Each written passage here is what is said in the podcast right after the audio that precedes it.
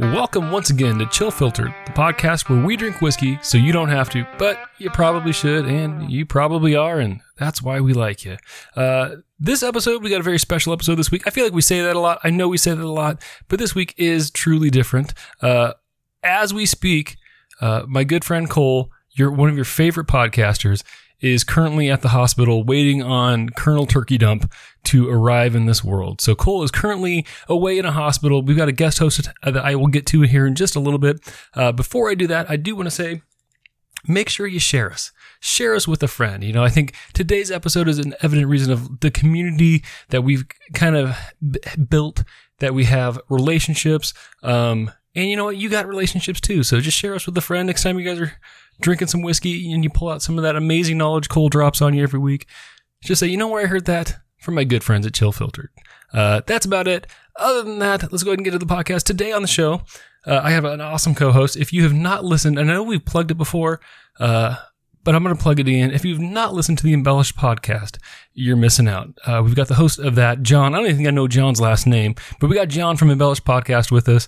Uh, he is phenomenal at what he does. Uh, the Embellished podcast is, it's, it's just, it's a different take on a whiskey podcast. Uh, a, a just, a, you know, good things in general podcast. You'll probably like it a lot if you like us. Lots of good information. But anyway, John, welcome to the show. Uh, what's your last name and how you been doing, man? Well, I think maybe you might actually appreciate my last name, considering I know that you're a little bit of a of a pop culture nerd. Uh, my last okay, name is yeah. Hughes, so my I am John Hughes. And are you from Chicago? I am not from Chicago. I'm from uh, Western Kentucky. So Western Kentucky. Um, yep. Well, see, I think I'm. I think I've seen. I did see your last name somewhere before, uh, then, so I did know it, but it wasn't on the top of my head there. So John Hughes. All right. So you where uh, you're in Western Kentucky. Mm-hmm. Heart yep. of like bourbon world. We're we're slightly west of there. Uh, most of the bourbon world sort of believes that Kentucky ends at Owensboro and Bowling Green, but there's about another two hours drive west of there.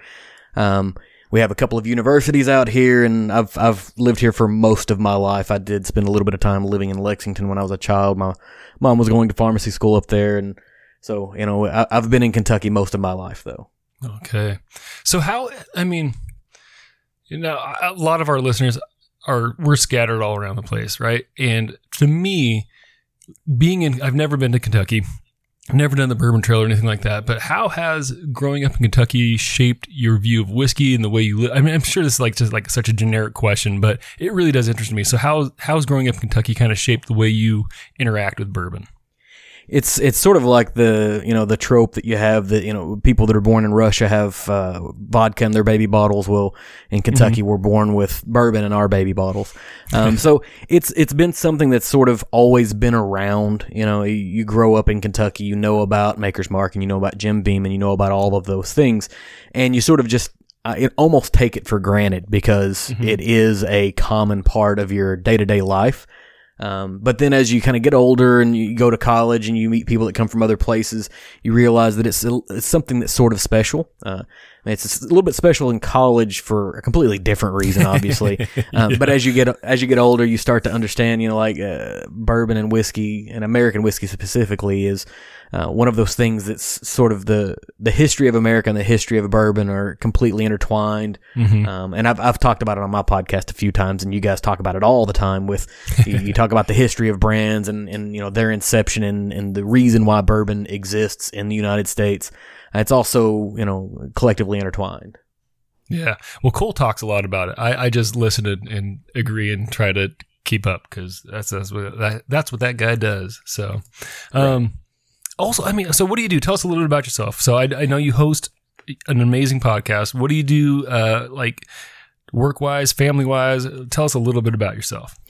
So I work, I've, for the last eight years, I've worked in agricultural technology, uh, specifically in software. I'm a mm-hmm. product owner for that, which means that I'm a glorified meeting holder. Uh, I go from one meeting to the other and provide a, you know, kind of a communication stream between engineers and between business people.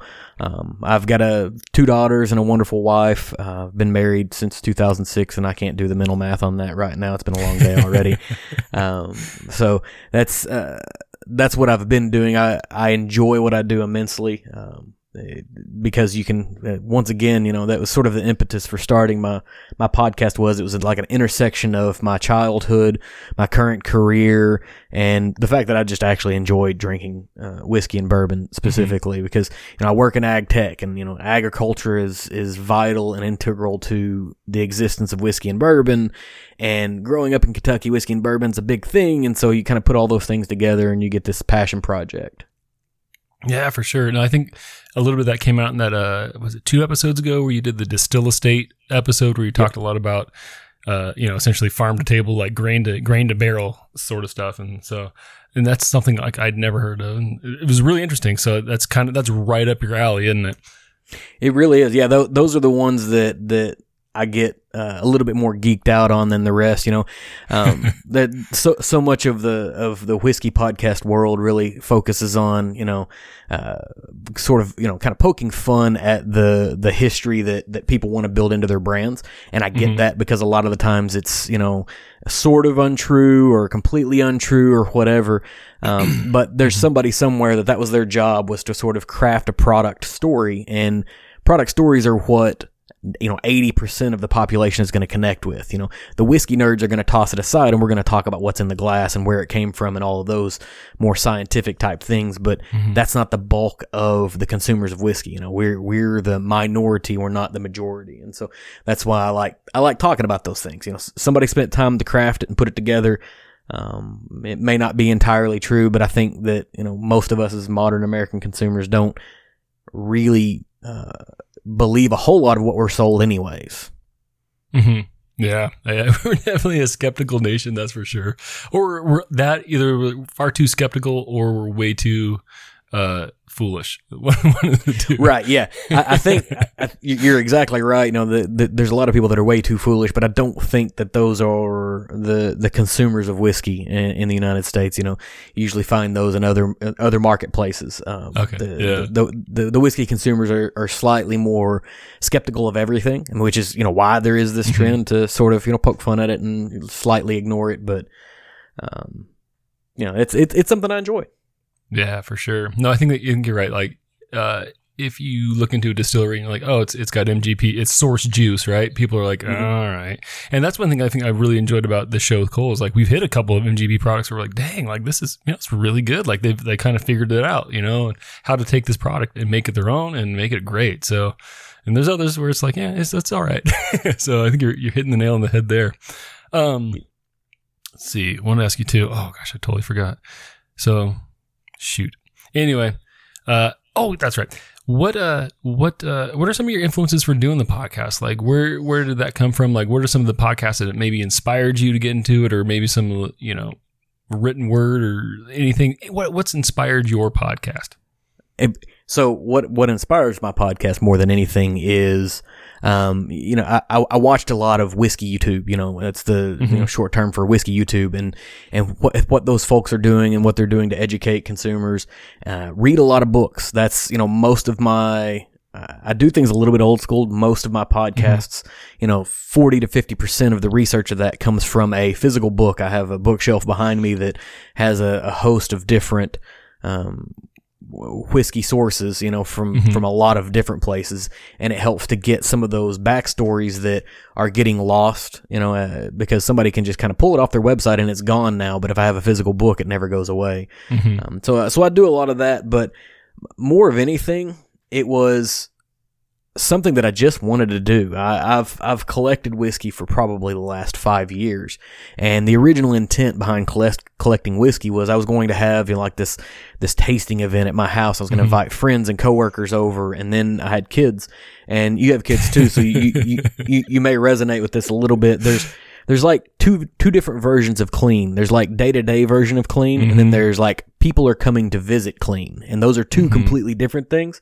And so I was like, you know what, uh, inviting people over and getting the house, you know, spotless and immaculate, um, for a whiskey tasting is a little troublesome. And then when COVID hit, um, it yeah. put everybody in quarantine, and I was able to, luckily, you know, I work in a, in a profession that allows us to do everything remotely. And so I didn't lose my ability to work, but I did lose some connection with folks, you know, being able to mm-hmm. sit in the office and talk to people and, and do all of those those things. And so what I ended up developing initially is I did a series of blind virtual tastings with my coworkers. I started bottling up things and shipping that nice. out to them. And what I really enjoyed about them was the educational aspect of giving, you know, brand information and, and helping with tasting notes, because I am definitely not the person to give tasting notes, but I, I know that I can dig up fairly reputable sources to provide that information for us. And so connecting people at a deeper level with the things that they consume, becoming, you know, more intentional about what it is that we're doing, um, and having a little fun with it along the way. And so as I did those things, I was like, you know what, I, I think, I think I'm going to, I'm going to start a podcast, and I'm going to do this just because I want to. And so I, you know, I, I developed this podcast idea, developed an idea for about ten or twelve episodes, and I started recording.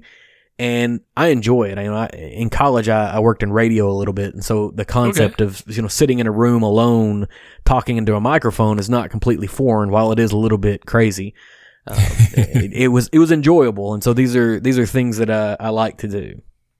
Nice. So I got to ask you, where who, who did the music for your podcast? Because it, I honestly, man, that's a perfect intro, perfect outro. Who did your music? Where'd you get that at? So I got it. You had to ask that. Uh, I'll have, I'll have to look at it, because I got it off of uh, a website that that allows you to pull music for free as long as you attribute it correctly. Um, and I'll Uh-oh. have to pull it up. Some of it I think came from. You can't attribute off the top of your head. Shoot, sorry. Yeah. it's no, no, no. It, I've got it, it's right here in front of me. I got them from. Uh, one was from SoundCloud, and the other was from a different company. I can't remember the name of it now. It's it's oh, in man. the text of this somewhere. But you know, they both came from places. As long as I you know give who it came from, and I'm a non-commercial. I'm not making any money. I don't have any Patreon. I don't have any, you know, any. Yeah. If it got to the point to where somebody was giving me money, I might have to change it. Um, but mm-hmm. I, I'm I'm incredibly lucky through through college. I forged a lot of really solid relationships with musicians, so I can likely come up with something pretty solid uh, mm-hmm. here myself. But that was just simple, and it was something I picked out. I was like, you know what? I like this. I'm going to go with it. Yeah. So uh, the episode, I think it was your latest episode where you were talking about uh, just kind of gimmicks with whiskey, and you talked about the uh, the uh, black end and the sound vibrations and things like that. Um, mm-hmm. You mentioned working with a lot of artists, and I am a pop culture guy. So any any names you could drop that would be recognizable to myself or some of our listeners that you worked so in- with? In in a direct uh in a direct working with them in a sound fashion, absolutely not, because it was it's going to be all local musicians. But okay. um, while I was in college, the university here in town has a, a special events center, and they've been able to bring in over the course of the last you know well not so much in the last ten years, but while I was in college, we got to see some you know pretty top line acts from. Uh, and I know this is also one that people like to poke fun at, but you know, Nickelback came to to, to our university a couple times, and I was able to work security and be, interact with those folks. Yeah. Um, you know, Nelly came, Kanye West, but then we also had Bob Dylan and Bill Cosby oh, and a whole host of uh, fantastic artists.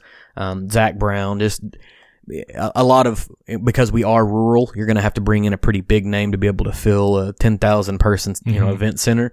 Uh, so it's not a not a lot of you know like Americana or anything like that, but and I'll say the I guess maybe you, you asked a question. I'm gonna kind of double back onto it. You know what what got me into wanting to do this? Um, the reality is I want to get to the point to where I can have conversations with people who are at the brand level. Uh, so if you think about like Smoke Wagon and Aaron, who runs that place, I'd love to have a talk with that guy because he seems like a real genuine person.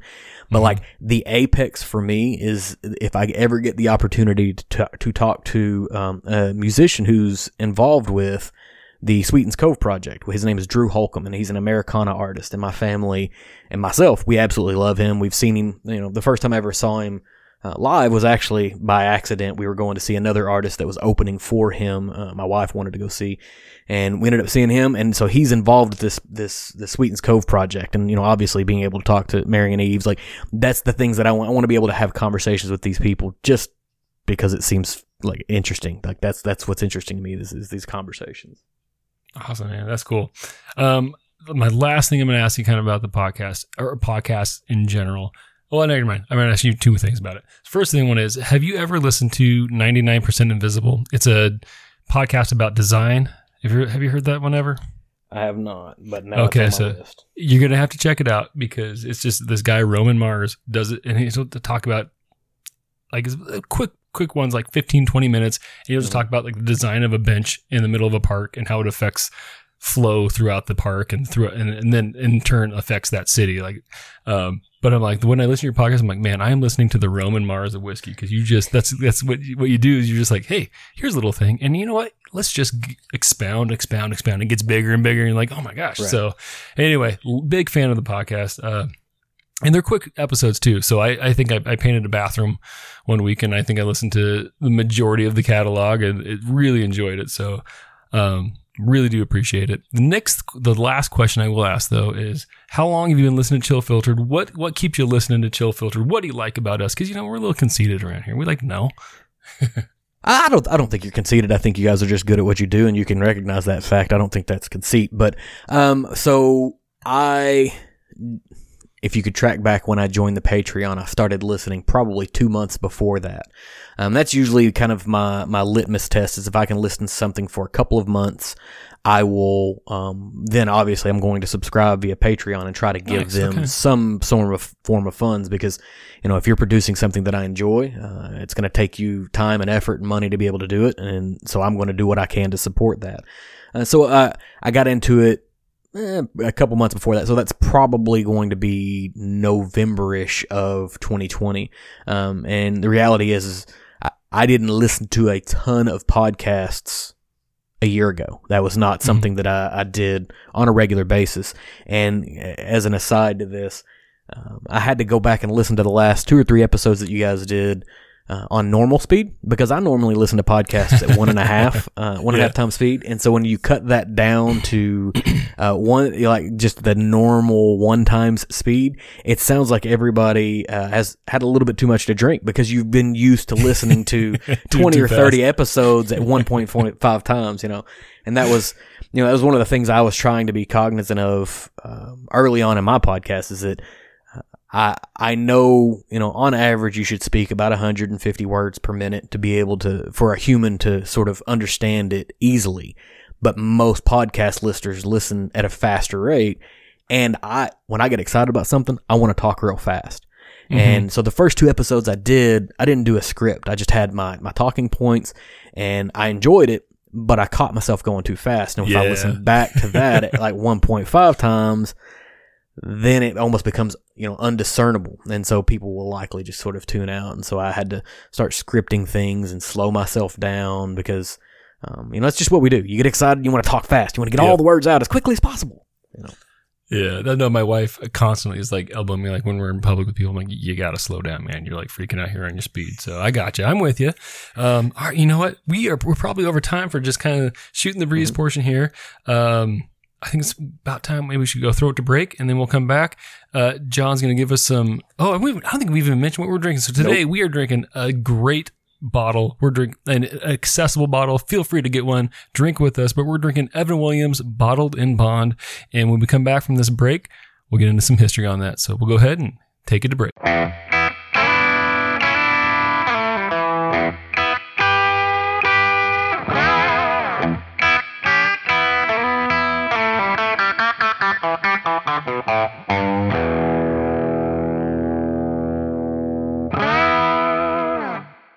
All right, and we're back. Um, so we are drinking Evan Williams Bottled in Bond, and one great thing about having uh, John Hughes here as a uh, co-host on this episode is I didn't have to break from what I usually do, and that's just listen and drink whiskey, because this guy is... John's phenomenal at coming up with information. So I was like, dude, do you want to do the history? And he was all about it. So anyway, John, go ahead and educate us here a little bit. Tell us a little bit about Evan Williams and especially the Bottled in Bond. Yep. So, um, I, I was really excited whenever you you kind of tossed out, like, what, you know, what bottles do we want to talk about? And, you know, kind of going back and forth over what we both have on hand. And, and Evan Williams Bottled in Bond came up. Um, it's one that I regularly recommend to anybody who's like, hey, I want a really good sub twenty dollars bottle. But the thing with Evan Williams specifically, and so we'll talk about a couple different things here, is that there's like technically three different stories when you want to talk about Evan Williams. One of those stories is the story of the distiller and sort of a notorious character from the late seventeen hundreds. Then there's a second story that's about the brand of Evan Williams, which is the Evan Williams Bottled in Bond. But the most recent story is that of the Evan Williams Distillery. And if you're not really paying close attention, you'll want to note that there's a significant chronological disparity between the first two items. Like, there's two hundred years between the death of Evan Williams as a human being and a distiller and the creation of the Evan Williams brand. And so we sort of, you know, touched on that early on, that uh, a lot of times these brands have these histories that maybe aren't really connected. And so what I wanted to start with is talking about the distiller, and then we'll talk about the brand. And so okay. Evan Williams was born in Wales, uh, and he immigrated to Kentucky in the late seventeen hundreds. And he started out like most of the settlers of the time did, with a homestead and a farming operation. And through the course of that, he experienced what most other farmers experienced when they moved here. And there's this, you know, this rich and fertile soil that exists in Kentucky that produces a, a significant glut of grain product. And you got to figure out something to do with that grain to maintain its value as a commodity. And so what they did is, um, the, the, he, he embarked on a journey to distill his surplus grain into a whiskey. Um, we can easily validate within history that he opened what is known as Kentucky's first commercial distillery. So Evan Williams owns the first distillery. Now, currently the, currently the date is seventeen eighty-three. That's the one that's most agreed upon. That is the date that is displayed on every Evan Williams bottle that you'll find. It's always on the side. It'll have like his signature. This is Evan Williams' original signature. And this is seventeen eighty-three was when he was distilling, but there's not a significant connection between the brand now and his name. But you'll also find some reports from some pretty noted historians that will say, nah, he didn't actually come to the United States until like seventeen ninety-two, so he couldn't have opened a distillery in seventeen eighty-three. But we know he owned D S P one in Kentucky. He was the first commercial distiller. Now, he, he wasn't only a distiller. And so this is where we get into the uniqueness of the character and what makes, I think, Evan Williams as a person interesting. And it kind of adds some some color and some embellishment to the actual brand. Um, he... He became a trustee, and so when we say the word trustee, we're really thinking like city council member and a wharf master for the city of Louisville. And there are a lot of really infamous stories around Williams. Uh, one of the noted ones is that he was known for bringing jugs of his whiskey into city government meetings. Um, but that was not allowed at the time, so it would be promptly confiscated from him. um, it was it was illegal for them to consume or possess alcohol while they were doing the city's business. And at the end of every city council meeting, the jug would be returned to him, but curiously, it was always empty. So he obviously was not the only one that sat on the city council that was interested in imbibing his particular spirits, and uh, so he was gaining a bit of a reputation. Um, it's it's pretty well noted that he was likely a trustee and a wharf master so he could protect his own business interests, because, you know, he... He had a distillery in downtown Louisville. He was the wharf master, which means there was his product that was going. Um, the way the city of Louisville lays out, there is now a dam in place, but there was a series of almost like falls. So you would have to unload a ship above the falls and then reload it below it. And that oftentimes was whiskey that was being, you know, moved from one thing to the other. And so it was kind of believed that he was likely doing this to, to protect his own business interest, you know, to be able to mm-hmm. kind of keep an eye on his own things. But he was also, uh, as you know, most people of that era were, a jack of all trades. He was a master stonemason, and he was responsible for the construction of the first courthouse and jailhouse in Jefferson County. So it, it would seem that Williams was trying to, pl- you know, play both sides of the fence here. He provided the spirits to those who were in need, and making sure that there was a place for them to stay when they inevitably consumed too much and had to run in with the law. Um, so he, he seemed to like to cover his own bases. Now that's, that's Evan Williams as the person. Now, Evan Williams as the brand comes to us in nineteen fifty-seven. Um, Evan Williams is the brand. It's it's a product from Heaven Hill. Uh, you know, anybody who knows much about whiskey knows who Heaven Hill is. They're a large distilling conglomerate, and they they realized the success that places like Jim Beam and Jack Daniels were having by using historical names on the bottlings that they were selling. And so they decided, hey, we're going to explore this, and they jumped out there with Evan Williams. That's how, you know, Evan Williams brand gets its birth. And then subsequently, um, they also did the same thing with Elijah Craig much, much later on. Um, Evan Williams bourbon has, you know, three traditional expressions that you can kind of get a hold of regularly. You've got the Black Label, which is an eighty-six proof, the mm-hmm. Bottled and Bond, which... I know you guys have talked about Bottled and Bond like four hundred different times, and so you've got a set of regulations that have to kind of happen to be able to um, be called Bottled and Bond. And then they've got their single barrels, which sit on the shelves everywhere at like eighty-six proof, which is sort of curious to me that they're running mm-hmm. a, uh, a single barrel product at eighty-six proof. Uh, I know it gives them a lot more to sell, but you know, like, if it was sitting a little higher, it would probably be better, yeah. but it's still a great product anyways. Um, but to this day, Evan Williams is still historically the largest brand that Heaven Hill produces. And then the last thing that I had mentioned, I'm only going to touch on it for a second here. I'm going to, I'm not going to take too much more time, is that you have Evan Williams, a distillery, and Evan Williams, um, using the term distillery is a little bit tongue-in-cheek because it sits at the heart of the Evan Williams bourbon experience in Louisville, um, downtown area. Uh, the distillery might be considered something that is slightly under a craft distillery, something that is a little bit more artisanal if you were to kind of really think about it, because they produce a single barrel a day, right? So if you think about, a lot of these places are producing hundreds of barrels, or if not more, a day. They're producing one a day, and it's a part of the visitor experience. Um, but those barrels haven't sort of been tossed aside. They've been uh, s- storing those barrels, and uh, recently Heaven Hill has launched, or uh, Evan Williams Distillery has launched the brand of Square Six, and so that is the first bottling of Evan Williams Distillery bourbon. Right? They they oh. called it Square Six. They couldn't, obviously, they weren't going to use the Evan Williams brand because that's still mm-hmm. the stuff that comes from Heaven Hill, but um, they've finally launched a distillery. And so we're looking at, you know, seventeen or, uh, yeah, the seventeen hundreds is when Evan Williams as a distiller becomes a person. nineteen fifty is when Evan Williams as a brand becomes a person. And then the distillery itself comes into existence in the mid two thousands or mid twenty tens, roughly, right? So it sort of, sort of seems like everything's done backwards for them. But the bottled and bo- the bottled and bond brand, absolutely available almost everywhere in the world, and it, it's it's a fantastic bottling. Yeah, for sure. All right, man, that was awesome. I felt like I, I was uh, actually, you know, more or less listening to your podcast. The way you know broke it down into the stories there, and uh, I kind of kind of geek fanned out, geeked geeked out there a little bit. So man, appreciate that. Thanks for that.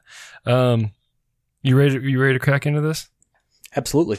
All right. So again, no, it's it's a you know under twenty dollars. So don't expect a cork pop on this. It's got a screw top. But uh, all right, yep. get get after this. If you give it a real hard spin, you can listen to it skate across the floor as it slides off the top. Oh man. So I I have never done a blind tasting. I know you mentioned that earlier, mm-hmm. and just just knows I've never had this out of a Glencairn uh, because you know typically Evan Williams is my you know it's just it's just yep. that it's, it's going to be mixed with drinker. Something usually, or yeah, it, yep. it might be in a it might be in a rocks glass with some ice or something along that lines. Yeah. And it's, and it's so typically like Evan Williams, like you were saying, it's easy to find. And I don't always get bottled and bond, but typically like when I'm on, like if I go to Disneyland or I'm on vacation, go to Vegas or something like that, it's easy enough to find the eighty-six proof, the black bottle. And that's typically what I drink. And that's usually mixed in with something as you're walking through Vegas like all day long. So yeah, right. ne- never, and I've had it neat too, but I've never had it in a Glencairn. But I'm telling you right now, if I was to do this in a blind, like this guy's got a really good nose. Like I wouldn't assume this is a cheap bottle of whiskey, you know? Absolutely. I, I had an opportunity uh, maybe a month and a half ago, and so this may seem a little bit like cheating, but um, one of the, the Instagram uh, people that I follow, his name's Timothy Van Riper, but he also goes by Single Barrel Snob. He did a thing called Snob School, and he was talking specifically about this Heaven Hill Bottled and Bond. It was one of those things that it's been on my shelf forever, mm-hmm. and I yeah. always forget about it because I have other bottles that I'm more excited about trying or opening or whatever. And so we just took an afternoon to, to, to drink it. And I don't want to use the term proper because there's no proper way to drink whiskey. It's yeah. however you enjoy it. But to, to, to sit down and be more intentional about what it is. And, um, it was surprising to me. And I, I, what I'm doing is I'm comparing this against what I thought then, because I keep a little journal and I write down mm-hmm. the things that I feel like it was. And, um, it doesn't, it doesn't smell cheap or young. I mean, you get some, to me, I get a lot of like nuts, yeast, and malt to it. Um, mm-hmm. But it's not not in like a harsh or a bad way. No. So I, I definitely getting nuts. Like I, I think initial initially before I did like a nice spin-jay, the old matte job on it, I, it was very uh, getting a lot of alcohol vapor, but it's a little spin-jay. There's a slight apple like you would expect out of a bourbon, but mm-hmm. very slight, but a lot of nut there for sure. Yep. And it's in. I mean, the more I'm kind of going on to, there's less, there's less of that vapor, and it definitely, it's you know, doesn't smell like a, tw- a cheap bottle. Yeah. And that's one of the things I had to move away from Glencairn's. I've got a bunch of them, but mm-hmm. the opening on them to me for, for my particular nose, and I'm not very good at nosing or tasting or whatever, mm-hmm. it it's too concentrated for me. And so I moved to these uh, five and a half ounce brandy uh, tasting glasses. And so they have like a three inch opening on there, or two mm-hmm. inch opening instead of like one and a quarter or whatever.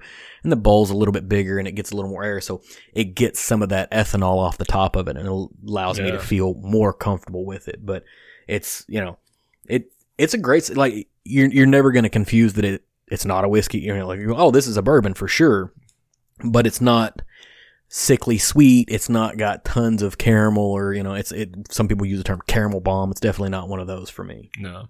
So I do think, and I, now I'm really interested. I got to go back to the Black Label and, and kind of do that with this too, because of the Black Label, I feel like it's almost, it, it's really sweet to me.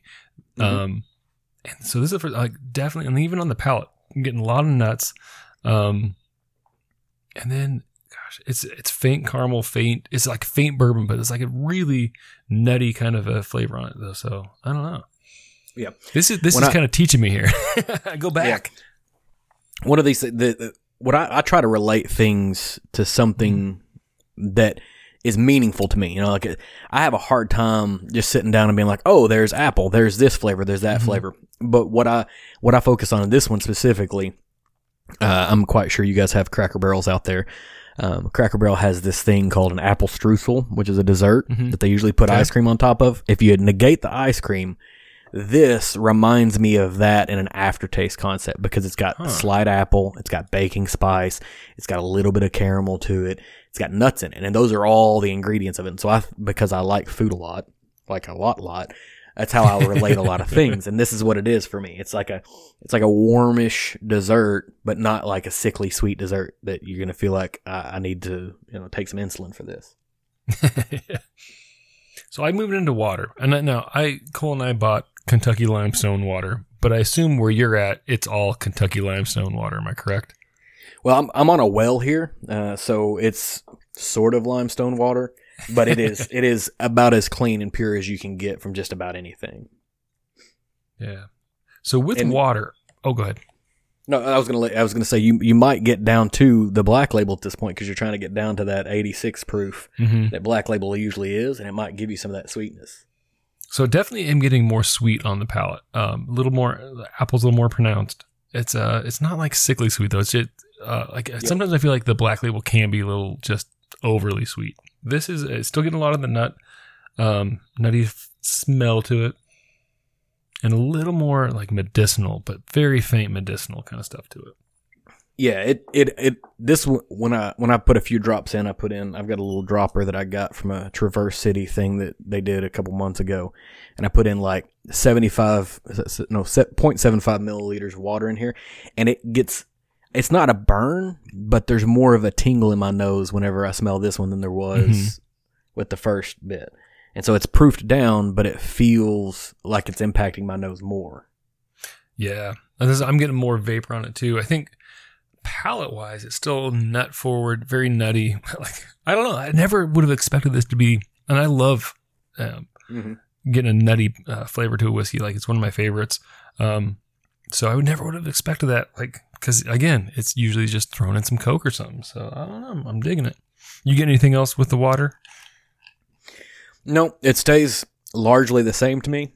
Mm-hmm. Just slightly more toned down. I probably get a lot less corn. You know, like I got corn okay. on it initially, but I don't oh, really okay. get that anymore. It sort of disappeared to me. But I still get a little bit of nut. nut. I get a little bit of baked good. The apple is a lot lighter. And it is sweeter, at least. It feels like it is, it is sweeter. So corn is a good note, too. I, I wasn't even thinking that, but it's definitely, that's the, it's a corn sweetness there with a little bit of apple to me. That's what I'm getting for sure. Um, drop my cube. Do you usually, and how do you typically, what's your preferred way to drink whiskey? Is it, I mean, neat, iced water? It depends on the time of the year and what I'm drinking. I, I like yeah. to try, I'd like to try everything. um, neat first. Like, that's the, the thing, because that's how they made it. Mm-hmm. That's how they intended for it to be. I think about it like a a, a C D. You know, you're, you're old enough to remember, you know, pe- people arranging music in a specific way. They're trying to take mm-hmm. you through a journey from track one to track whatever yep. the end is, track twelve or whatever. So the first time I ever listened to a C D, I always wanted to try to listen to it and straight through to see what experience they were trying to craft. And so I think that, like, neat is the way to this. But after that, I I traditionally do not like room temperature beverages, so it either needs to be hot or cold. And I don't really like hot whiskey, and so usually I'd I'd want it to oh, be cold. Man. And I've tried to force nonsense. myself to I've tried to force myself to to drink it more and more neat, but I just like cold beverages. Mm-hmm. No, I'm the exact. I love, like, room temperature is where it's at for me, man. I can't drink too hot or too cold. Mm-hmm. Like my daughter Amara, she's a oh gosh, when we had the twins, she got, I think I mentioned this before, but like it was just constant with the twins, and she was like seven at the time. Yeah, she was seven. She got really good at bringing me coffee all morning long, and then when a certain point hit, she would bring, she'd start bringing me beers with straws in it. And it was, but she knew when she was, when it was coffee time, like she would get right. pour the cup of coffee and she'd drop an ice cube in it because I gotta, I gotta cool that sucker down. So, um, surprisingly, my ice cube, like it did to the coffee, it cooled down the, the whiskey. It's a little, little colder in here, so. Mm. Um. I'm getting a weird note on the pal- on, on on the palate. So the nose is pretty much the same to the ice as the water for me. Uh, but I'm getting like almost like a wintergreen, like peppermint, like little slight mintiness to it. Which I don't know. I, I might go for it another almost, sip here. It almost feels mentholated. Mm, mm-hmm. It's that coolness, I, and I can't tell if it's coming from the ice or if it's coming from the whiskey or a combination of the two items. Like it gave it some chemical coolness, I guess. It's a. Uh, The mintiness I'm getting is almost like if a strawberry were to have a mint flavor to it. And I don't even know if that makes sense or not, but that, it's like a weird minty to me. But other than that, it's like, other than that, like when that goes away, it's still that just that nut forward, you know, corn sweetness to it. So, yeah, it, it definitely, I don't, I get a, a lot, a lot more nut now. And I do mm-hmm. get that, that minty, red berry sweetness. I hate using the term strawberry just personally because I can't pick them out.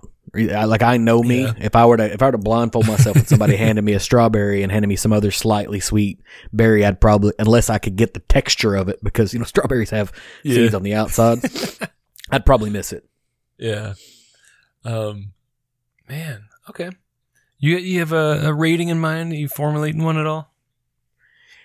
This one always lives, like if, if I were to look at my, my, my whiskey journal that I keep over here, it's probably got four out of five stars, which puts it at an eighty percent or an eight. I think you guys use okay. a one to ten scale. Is that right? Yep. Yep. If I got more granular on a one to ten scale, it'd probably be like a seven, eight for me, seven point eight, something like that. Okay. Yeah, I'm with you. I, I'm right around that area. I think, you know, if you don't count, like, put into your equation the price, like yep. price per ounce, it's it's a little lower, but man, like for the price, it's it's almost, you can't beat it, you know. I think it's right there with um like Old Granddad. um yeah yeah If you account for price, is. This thing jumps up to like an eight and a half or a nine for me, just seriously, because it's yeah. super inexpensive, it's super affordable, and it's super good for it, you know. My my boss called me, uh, well I guess it's technically my boss's boss called me about a month and a half two months ago, and he was like, hey, I need, you know, once you become the whiskey guy at work, you're the whiskey guy at work, and everybody's always yep. going to call you and ask, and like, hey, I need recommendations. And I hate, like, I don't mind giving recommendations for anything under forty dollars because, mm-hmm. you know, they, they're going to waste money on something else. But as soon as I cross that fifty dollars line, I try not to make a recommendation on anything that I would not buy from them if they don't like it.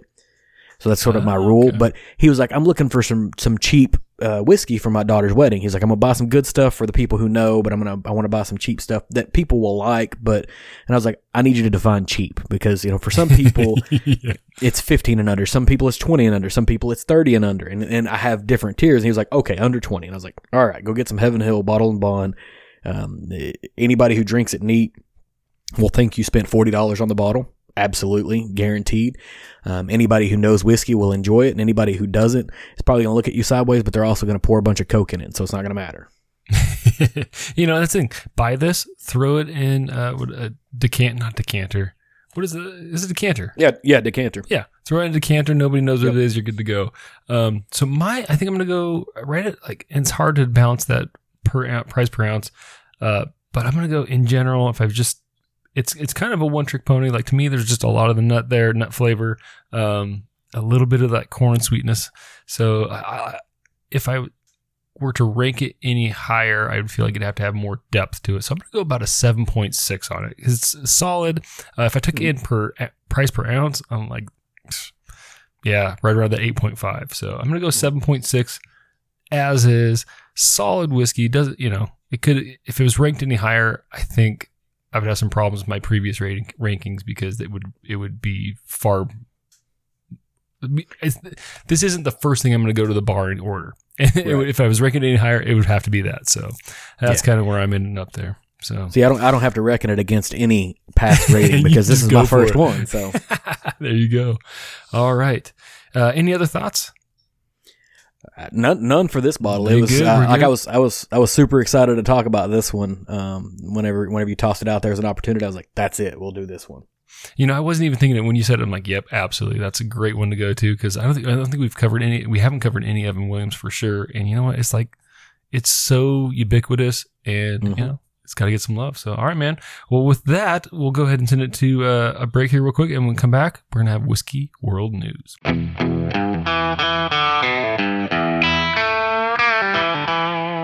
All right, and we're back. It's time for Whiskey World News, part of the show where we read an article and we talk about it. Uh, this one is coming from, oh my goodness, ten eleven Now, K O L N, K G I N. It's a regional thing, but it's titled Man Arrested After Trying to Shoplift Whiskey and Clothes from Walmart. Uh, this is written by Lauren Holcomb. Uh, it's, uh, in Lincoln, Nebraska, officers with the Lincoln Police Department arrested a man after they say he tried shoplifting whiskey and clothes from Walmart. On Wednesday around eleven a.m., it's pretty early to be shoplifting whiskey, but I guess you're getting ready for the night, officers were dispatched to the Walmart at twenty-seventh and Superior Streets for shoplifting. L P D said an employee explained that he had seen a man take a backpack from the shelf, then fill it with Jack Daniels whiskey and clothing. According to the police, the employee confronted the man and removed the backpack as he ran away. Police said the backpack had one hundred fifty dollars worth of merchandise inside. And that's where I'm going to stop because to me, I, just, I, you know, it was clickbait for me. I'm like, he's stealing, shoplifting whiskey from Walmart. Uh, so anyway, guy goes into the, into Walmart, doesn't have his own backpack, steals the backpack, puts in a bunch of Jack Daniels and some clothes, and runs away. Uh, and, and it's not a huge kind of like thing, like, you know, not a, a knee-jerk reaction kind of thing. Any thoughts on that article at all there, John? I think the guy wasn't trying to steal any clothes. I think that he was just being a smart guy. He got a backpack. He got some Jack Daniels. He put it in there. And then he's like, oh, I need to cushion this because I'm likely going to have to run at some point in time.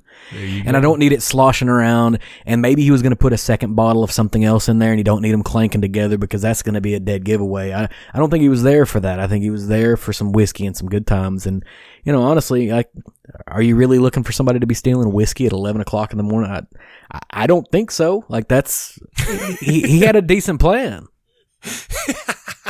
I love that's where you go. You go, like, he's he's got a good plan. Like let's let's fish this one out. Let's let's get down here and see how we can improve on this. Yeah, no. To me, it was just kind of funny. I think you. I think that's a good point. But like, I don't know, man. Eleven o'clock in the morning. Steal the backpack. Steal the whiskey. I, I think you got to give him some points too because he was like, you know, I'm not even going to bring my own backpack. It's going to get confiscated. I just, I'm just right. going to go ahead and grab this one off the rack here. So well, you, you, if you walk through the door with a backpack on at Walmart, especially if That's it's empty, you, uh, loss prevention's immediately looking at you. They're like, okay, what's this guy up to, and why does he have a backpack in here? And you know, I guess I, you know, I, I sort of poke fun at the eleven o'clock thing, but I've, I've struck up a pretty good relationship with the local, one of our local liquor stores here. And they said, inevitably, you know, Sundays are the only day that they open later than eight a.m. They usually open at mm-hmm. noon, and people are lined up. And so, you know, the, the, those noon people that are lined up at the liquor store could go to the Walmart at eleven a.m. and pick up their free bottle of Jack Daniels if they can run fast enough. Yeah. Well, I think that's true. Like, I usually hit my liquor stores up right in, in Idaho during the week. They open at eleven. So I, I usually hit my liquor stores up as close to eleven as possible, just kind of like on shipment days, just to kind of see where they're at and what they got. So I guess it makes sense that he's stealing at eleven. But anyway, All right, so I'll go ahead and send it to our, our next portion of the show now, because we're we're recording this early. It's a Monday. I typically we typically record on Thursdays. We don't have results for last week's What Whiskey Would You Choose, uh, so we're not going to go over that. But this week's What Whiskey Would You Choose is inspired by this article, and the question is: given a free backpack and the ability to steal one hundred fifty dollars of whiskey or clothes, if you want to clothes too, but we'll stick with the whiskey because we're a whiskey podcast. If you're going to steal one hundred fifty dollars worth of one liquor from your liquor store, what bottles are you going after? So you got one hundred fifty dollars, run out of the store with the bottles, only one bottle. You can't be like, well, I'm going to take this, I'm going to take that. It's got to be one st- straight bottle. Good luck on the math here if you're not a math person. Add it mm-hmm. up real quick, one hundred fifty dollars. What bottles are you stealing? You got an idea there? Yeah, no, this is an easy one, and it's only because okay. I, I've already given this answer to you guys. Uh, so whenever y'all put together the, the Father's Day list of mm-hmm. you know bourbons that, that you would either give or like to get, um, I'm going to stick with the Bardstown uh, Prisoner. Um, if it's in the store. Now, that's not quite one hundred fifty, it's at like one hundred thirty, but I'll let them keep that twenty dollars difference there at the store uh, as I run out the door. And I also feel like it's a bottle that I could probably hold on to pretty well. I think you can't go with one that's like oddly shaped because you're trying to run and hold it. Um, so like a you know, like a Willet pot still would be pretty rough to try to carry it because it's got that weird shape to it, you know. That's that's fantastic. You, or you, you, you get a good grip around that neck, but the bottom part's going to like throw your balance off. Right, and as you start swinging it, and like with, with li- liquid dynamics, it's gonna it's gonna want to slosh weird, and you know it's gonna it's gonna come out of your hand. Pretty soon, you're either knocking yourself out by the sloshing effect, or it's it's gone. It's it's in the in the gutter right. there. Well, I like, I like that. I like that too, because when you get arrested, you can be like, "Well, Chill Filter told me I could have stolen twenty dollars more, so like, give me some lenience here, cops." You know? I'm gonna blame it on Robbie. I know what's up. All right, so I, I I'm gonna go for. Uh, And it's not always available, but it's available the last couple of weeks, and it sits really close to my liquor store's door. Uh, but they got some seventeen ninety-two single barrel, and it's I think we say it's like forty-four dollars there. So I'm going to be able to get three of those suckers and throw it in the backpack. I don't know. I mean, I gotta and, and like I'll. You I'll better have for, some clothes. I yeah, you're gonna need some clothes. I'm taking my pants and my shirt off first. Put them in the bag and throw no one, them bottles in no one, no one's ta- no one's going to tackle you. If you if you're you're pantsless and shirtless, you're good to go. You're gonna make this run. And if they get close, I'm just gonna pop one of the bottles, pour it all over myself, like hopefully, you know, make myself a little slipperier there and get away there. So that's what we and, got. So, and right. hope that they don't have a lighter or a match. Yeah, stay away from direct flame. Um, all right, man. So there's this this week's What Whiskey Would You Choose? one hundred fifty dollars, one one bottle only, not one bottle, one brand specific bottle. What are you taking for one hundred fifty bucks? We'll put that up, see what people got. And uh, John, you have to make sure you tune in. We'll try to share some responses. That way you can see. I I, I guarantee you're probably going to kill me on this because I, I think that bottle's not available for me here. So that what I'm what it's, I'm going for. There, there's only one on the shelf here. That that's you know it's it's on the shelf and it's it's priced above retail at the at yeah. one of the stores, but it's right on that line of of. Luckily, we don't have a whole lot of Bardstown uh, bourbon followers in this town just yet. So we're a little bit lucky there, but I think it's just a matter of a week or two. Yeah, well, they seem to be blown up a lot, which, you know, like, and that's the thing with uh, in Idaho, we're a controlled state. So you really, you kind of get just what is, you know, semi-popular, semi-well-known. Yep. Like it takes a while. Like we, I mean, we're right next to Washington. It took forever for us to get Woodinville. And, uh, you know, now we're getting it pretty frequently. It's easy to get, but gosh, it was took forever for it to even get into the state. So. Anyway, all right, man. Well, you know what? I think that's that's kind of getting us towards the end of the podcast here. And I gotta say, I really appreciate having you on. I feel like, uh, you know, you didn't really skip a beat too much without Cole being here. Like you kind of, you guys are cut from a similar cloth. And I, I tell you what, we gotta get you on again sometime with him on because I think it'd be a good time. So I really appreciate you kind of filling that spot of just the the history and and having the fun, man. So I really appreciate having you on. Any, any last words before we start closing out here? No, I, I appreciate the opportunity, and anytime you need somebody to fill uh, Cole's hole, I'm absolutely available. Well, you know what? Speaking of filling Cole's hole, I got to put this in there. For our Patreon, it makes eight hundred dollars more dollars. Cole's filling his hole with a little Macallan. So he's going to do the butt chug there. So anyway, that, if you're talking That's about fantastic. Filling Cole's hole, I got to put that out there. So anyway, man, well, hey guys, I really hope you enjoy the episode. I hope that you uh, check out Embellished Podcast.